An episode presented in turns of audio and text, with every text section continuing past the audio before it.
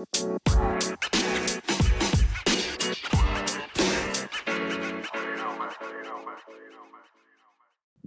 kerja, waktunya cerita. Hai teman-teman pendengar Weekend Hustle, aku Rana. Hari ini akan menemani weekend kalian. Tentunya dengan cerita yang menarik, inspiratif, dan produktif. Kali ini kita akan ngobrol seru bareng temanku yang berasal dari pulau yang sama denganku. Pulau Sulawesi. Tanpa berlama-lama lagi, langsung aja kita panggil. Hai Ojan, apa kabar? Hai Rana, Alhamdulillah baji-baji Ji. Kalau kamu apa kabar? Pastinya baji-baji Ji juga. Ngomong-ngomong nih, Ojan asalnya dari Makassar kan ya? Iya Rana betul. Hmm, kalau gitu aku kepo nih Ojan aku pernah beberapa kali dengar ada orang yang bilang kalau orang Makassar itu bahasa dan sifatnya kasar. Karena kebetulan ada Ojen di dari Makassar, kita bisa kulik dikit dong. Apa benar statement itu, Jan? Oh, gitu ya, Rana. Oke, tapi sebelum aku jawab, aku mau say thank you dulu nih sama Power Anchors udah ngasih aku kesempatan buat berbagi cerita di Weekend Hustle kali ini. Semoga cerita yang aku sampaikan nantinya bisa disimak dengan baik dan memberi manfaat tentunya kepada teman-teman pendengar Weekend Hustle ya.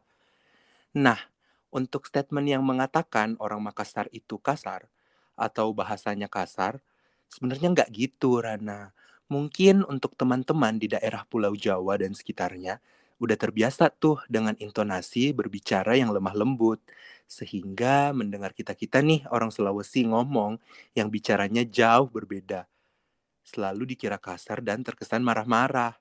Padahal menurut kita mah itu biasa aja. Gitu Rana. Hmm, seperti itu ya. Oh iya, sekedar info nih. Ojan sekarang stay di Jakarta dan bekerja di salah satu perusahaan di Jakarta juga. Gimana keadaan Jakarta sekarang, Jan? Aku lihat kamu suka update-update soal macet di story. Emang masih separah itu kah? Hmm, iya bener, Rana. Aku sekarang tinggal di Jakarta.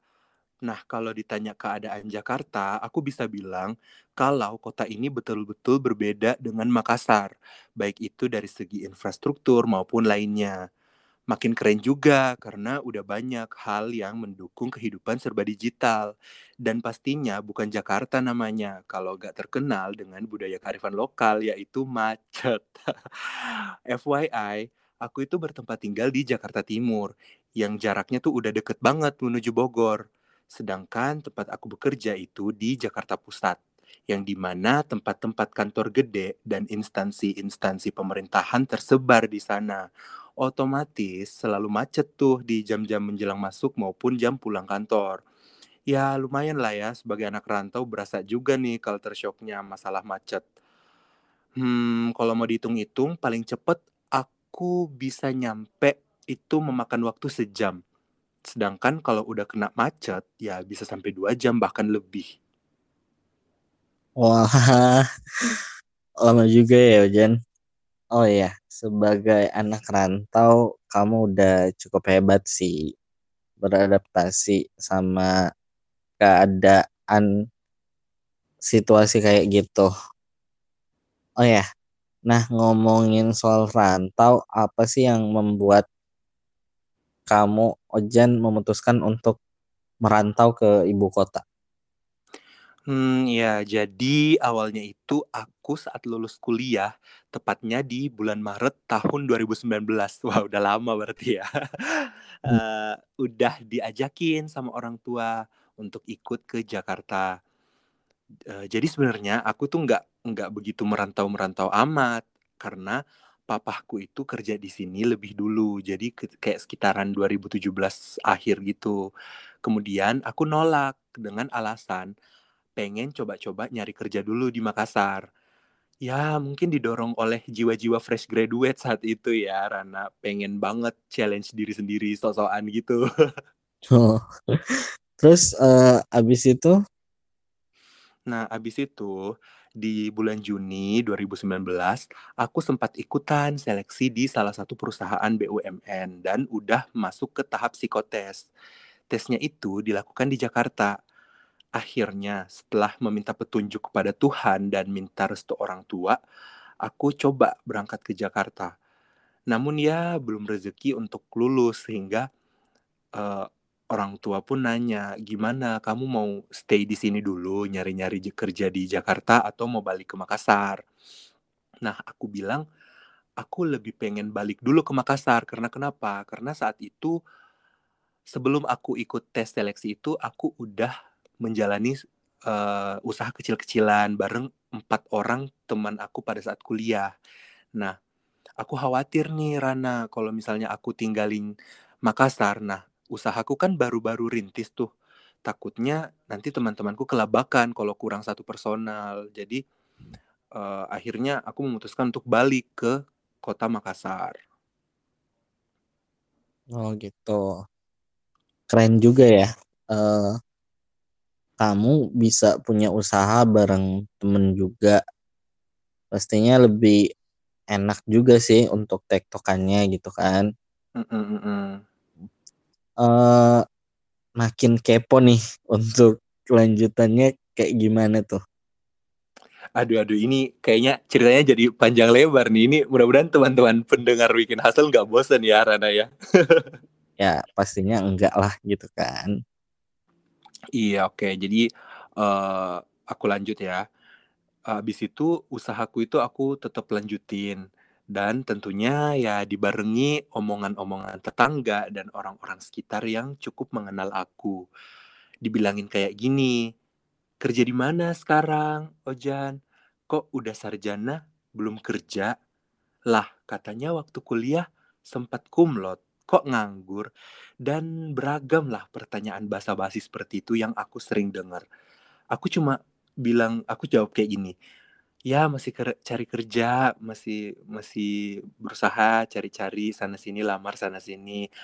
Aku nggak begitu pengen juga mengklarifikasi seberapa besar perjuangan aku untuk mendapat pekerjaan. Mereka nggak tahu aja nih kalau CV-ku itu udah udah hmm, apa ya istilahnya udah masuk ke mana-mana ke kantor mana aja tapi ya hmm. namanya belum rezeki ya jadi ya sabar aja terus akhirnya hal tersebut bikin aku jadi lumayan insecure self esteem aku juga sedikit down dan lama-lama membentuk diriku menjadi seorang yang bisa dikatakan introvert. Lelah aku Rana lelah sumpah. Aku lelah digituin sama orang-orang. Hmm, menurutku uh, relate banget sih cerita Ojan. Ini baik bagiku maupun teman-teman yang lagi mendengarkan weekend hustle gitu yang masuk di usia quarter life crisis lah gitu kan.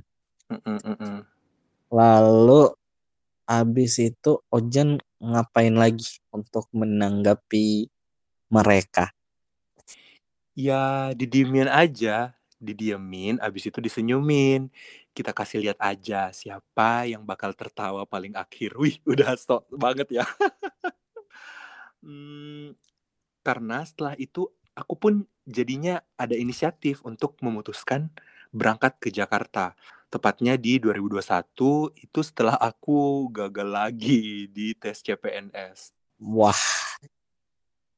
Berasa jadi uh, inget musuhnya Ucil, Tuyul dan Mbak Yul. Kamu tau nggak yang dia tuh kalau kayak gagal selalu ngomongnya gagal maning, gagal maning. Oh iya iya iya, inget yang dua itu ya, yang dua orang.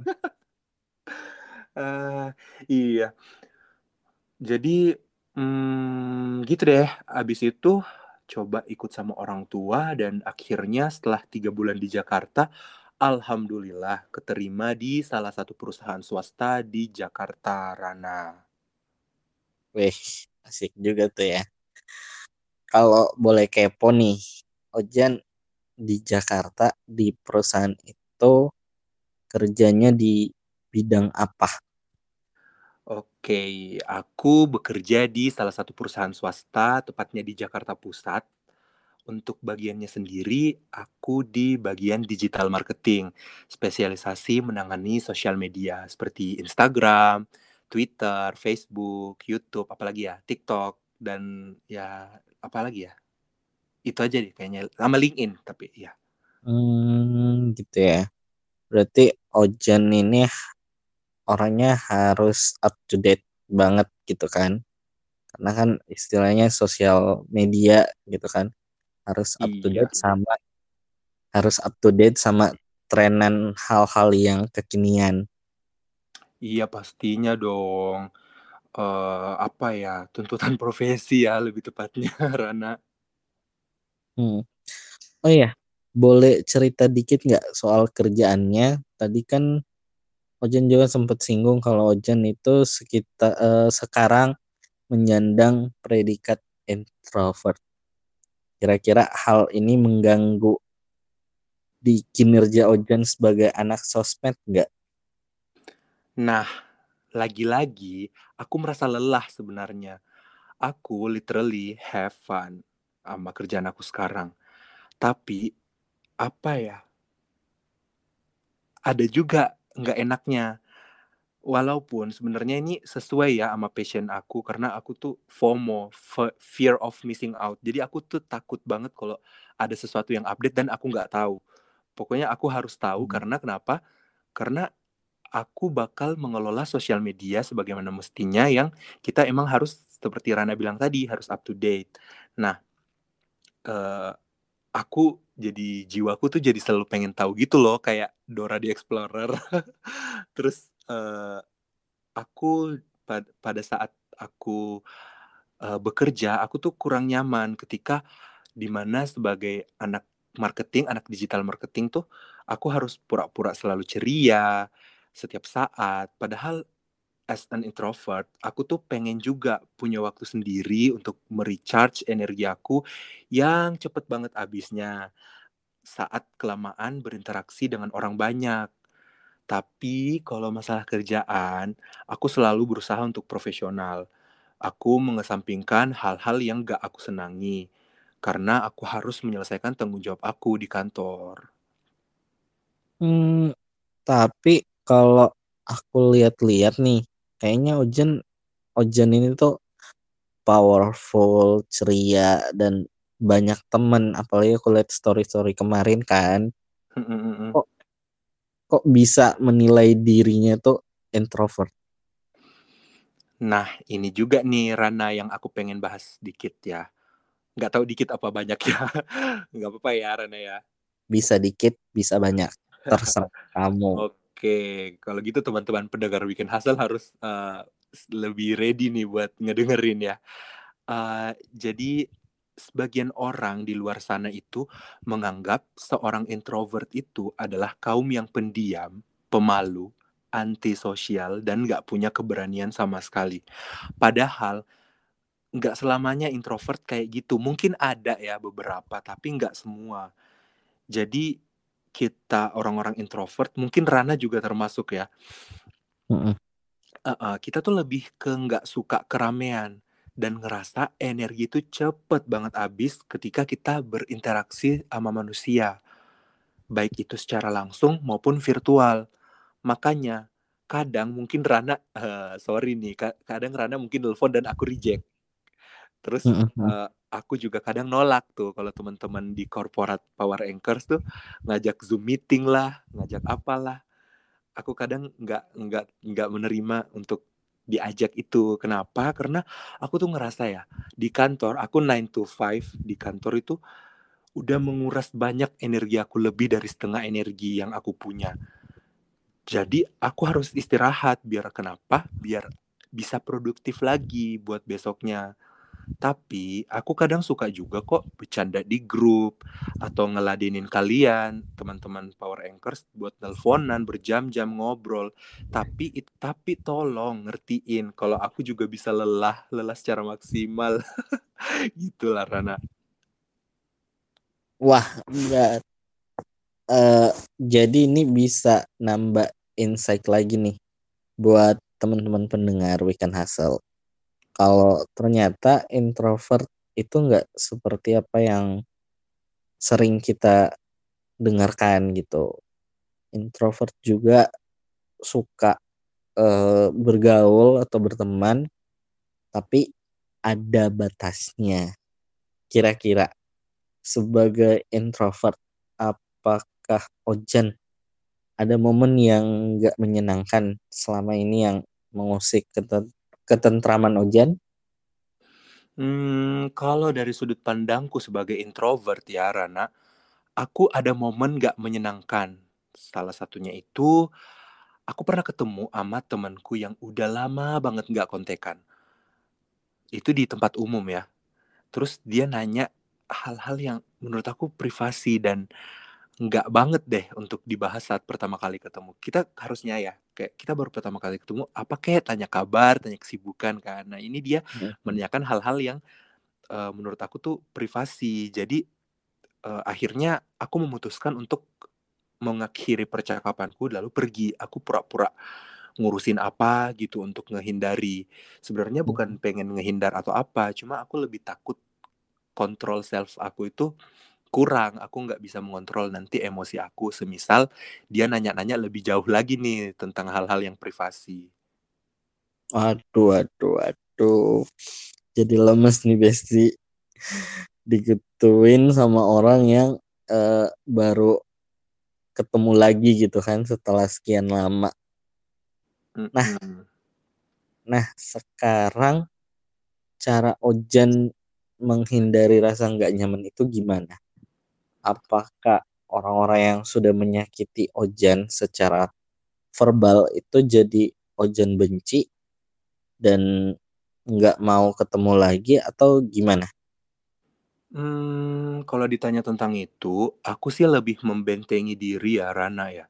Untuk membenci sama sekali enggak, aku sama sekali enggak terbersit di pikiran aku. Tetapi aku cuma kecewa dan kayak ya cukup tahu lah ya kayak oh oke okay, kita udah nggak bisa dalam satu circle yang sama lagi. Uh-uh. Nah, banyak orang mungkin yang ngerasa nggak betah sama aku yang kayak gitu karena aku mungkin kayak orang istilahnya tuh kayak ih baperan banget sih ditanya gini doang, marah-marah hmm. ditanya gini doang sensitif. Ya lagi-lagi itu hak aku untuk uh, menentukan uh, sejauh mana hal-hal yang aku bisa toleran dan enggak apalagi kalau nggak sesuai prinsip aku udah aku udah red flag aku sama orang-orang kayak gitu jadi kalau Rana bilang tadi aku kayak banyak teman atau gimana, itu aku bersyukur banget sama mereka yang masih pengen temenan sama aku karena aku emang orangnya gitu. Aku bahkan aku ngerasa kalau diriku tuh kadang rese, kadang nyebelin banget karena hmm. uh, aku nggak seperti orang-orang kebanyakan yang bisa toleran terhadap hal hal-hal yang mungkin sensitif. Nah, jadi uh, orang-orang yang bisa bertahan sama aku tuh aku bener-bener uh, bersyukur dan berterima kasih sama mereka. Terus hmm, untuk orang-orang yang menyebalkan tadi, mm -hmm. kalau semisal dia minta tolong, minta bantuan, insya Allah aku bakal meredam ego aku untuk tetap membantu mereka semaksimal yang aku bisa. Walau kadang aku juga ngerasa sih ada orang-orang yang kayak cuman pengen manfaatin doang. Namun uh -uh. ya jiwa-jiwa people pleaser emang sulit kali ya buat aku hilangin. Nggak hmm. tegaan kalau orang udah mohon-mohon, tapi tetap uh. aja aku tuh pasang topeng seolah-olah angkuh dan nggak pedulian. Padahal tuh dalam hati sebenarnya aduh kasihan banget kayak. Cuma aku nggak mau orang juga ngeremehin aku gitu kan. Ya uh. bisa dibilang bangnya seperti Hulk tapi hatinya Hello Kitty. wow uh, hebat banget sih kamu Jen. Uh, nggak semua orang loh bisa kayak kamu sekarang gitu kan. Apalagi tadi dari cerita kamu seolah temenmu ini nggak seneng sama semua yang pencapaian kamu gitu. Ya gitu ya Rana balik lagi tiap orang tuh ada kelebihan ada kekurangan aku nggak bangga sama sekali loh dengan sikapku yang kayak gitu aku malah menganggap itu suatu hmm. hal yang uh, kurang baik untuk dicontoh Aku hanya berusaha membangun self defense agar orang-orang nggak menganggap aku lemah. Sampai-sampai nih, ada temen yang sebenarnya baru-baru juga nih akrab. Dia tuh bilang, aku kira Ojan itu nggak bisa diajak bercanda. Orang yang independen, orang yang sok-sok eksklusif. Agak malu aku Rana dibilang kayak gitu. Jadi Hmm. bisa dibilang ya mungkin aku berhasil juga dengan self defense aku selama ini. Waduh, waduh, waduh. Bentar, jadi kebongkar deh rahasia aku. Berarti eh, betul ya yang dibilang di lagunya Nikita eh Nikita lagi. Niki Astria kalau hidup ini kayak panggung sandiwara gitu. Gak semua orang bisa mengenal segala sisi baik dari aku, dari diri Ojan juga aku nggak bisa tahu gitu kan. Mm-mm, mm-mm. By the way nih, membahas masalah people pleasure gitu kan. Ojan ada cara sendiri nggak biar Ojan bisa berkata tidak pada orang? Kalau aku sih ya, balik lagi, ingat kalau kita tuh harus sayang sama diri sendiri. Apalagi kalau Hmm. nggak punya ayang, kasihan banget ya. Hmm, gini, mungkin teman-teman yang kenal aku bakal tertawa terbahak-bahak dengerin aku ngomong kayak gini. Karena mereka tahu aku seperti apa. Mm-mm. Tapi seenggaknya teman-teman pendengar Weekend Hustle jangan ikuti sama sekali kebiasaanku ini. Kurang bagus untuk kesehatan mental kalian. Tapi salah satu caraku untuk menghindari orang-orang yang suka memanfaatkan adalah dengan menonaktifkan notifikasi medsos serta aku bisuin juga chat sama telepon dari orang-orang yang aku pikir tuh mereka berpotensi buat gangguin atau cuman pengen manfaatin aku doang. Hmm, hmm. Terus apalagi ya? Hmm, soalnya gini Rana, aku tuh capek ya. Kamu kan tadi aku sempat mention kan kalau kerjaan aku di kantor 9 to 5 ngurusin Hmm. sosial media. Terus pulang-pulang aku harus ngurusin sosial media pribadiku lagi. Aduh, udah nggak sanggup. Nggak sanggup aku. Jadi mending ya aku minimalisir aja kali ya penggunaan sosial media aku. Jadi aku milih-milih juga eh, kapan aku mau baru aku buka. Kalau enggak ya notifnya mati aku nggak buka sosmednya itu gitu. Hmm. Menarik banget sih cerita Ojan pada episode kali ini gitu.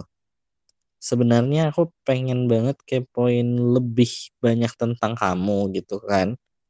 Tapi apa daya kita udah sampai di akhir acara. Kalau kata Teletubbies saatnya berpisah. iya, nggak berasa ya. Udah cukup lama ya kita ngobrol ya, Rana. Iya, jadi eh, teman-teman pendengar Weekend Hustle dari cerita Ojan, aku, kamu dan kalian semua bisa ambil banyak pelajaran berharga. Apa pun yang dipikirkan orang terhadap kita itu urusan mereka dan bukan sama sekali tanggung jawab kita untuk membenarkan atau mm, mengelaknya. Berbuat baik itu nggak salah, tapi jangan sampai diri kita menjadi terbebani. Betul, Rana. Ngomong-ngomong nih Jan, kalau misalnya nih ada teman-teman pendengar Weekend Hustle yang juga merupakan perantauan dan pengen berbagi cerita dengan kamu atau malah pengen dengerin kisah yang lebih komplit lagi tentang dirimu, kamu aktif di sosmed apa gitu? Oh iya iya iya. Sosmed ya. Aku Hmm. sebenarnya sosmed tuh ada semua, tapi yang aku aktif tuh cuman beberapa, cuman dua mungkin ya yang bisa aku mention di sini. Aku bisa ditemui di Instagram dan Clubhouse. Username-nya @friendzan. Jadi friend bahasa Inggrisnya teman, friend Hmm. sambung zan. Friendzan. Ingat ya, friendzan bukan friendzone. Iya, tapi eh, mohon maaf nih, aku disclaimer dulu ya. Aku orangnya nggak fast respon kalau di sosmed. Kecuali Hmm. bener-bener aku lagi online, akan insya Allah aku balas. Tapi eh, lagi-lagi tadi aku udah mention di awal kalau eh, semua sosial media aku itu mati. Jadi apa notifikasinya mati. Jadi uh, ya mohon maaf aku cuma bisa ngerespon pas aku buka doang. Hmm. Nah, udah denger kan teman-teman pendengar Weekend Hustle? Yuk di follow, ntar bakal di fallback kan Jen? Hmm, tergantung sih ya. Aku mungkin bakal fallback kalau disuruh sama Ayang. Bercanda Ayang. Walah. Oke lah, Jen. Semoga yang kamu sampai sampaikan hari ini bisa memberi semangat pada kaum introvert dan people pleaser di luar sana ya. Dan for you, semoga nggak terus-terusan terjebak dalam situasi yang nggak enak kayak yang diceritain tadi dan jangan overthinking mulu ya Ah, mudah-mudahan bisa ya. ya harus bisa lah. Nah, untuk teman-teman pendengar Weekend Hustle yang masih pengen dengerin kisah seru lainnya, bisa pantengin terus Weekend Hustle yang bakal rilis di setiap Jumat dan Sabtu. Kalian dapat mendengarkannya melalui aplikasi Anchors, Apple Podcast, Spotify, dan platform podcast lainnya. Jangan lupa follow dan rate bintang 5 ya. Betul sekali. Rate bintang 5 biar Ojan gak lemas alias lelah maksimal Besti. nah denger tuh Besti biar si Ojan gak lemes. Oke deh kalau gitu kami berdua pamit undur diri. Aku Rana. Aku Ojan. Sebelum kita berpisah, aku mau mengutip filosofi dari Bapak pahlawan Sulawesi Utara, Bapak Samratulangi, yaitu Sitau Timau Tumau Tau, yang artinya manusia hidup untuk memanusiakan orang lain. Sekian, sampai jumpa di libur kerja dan cerita berikutnya. Dadah. Dadah.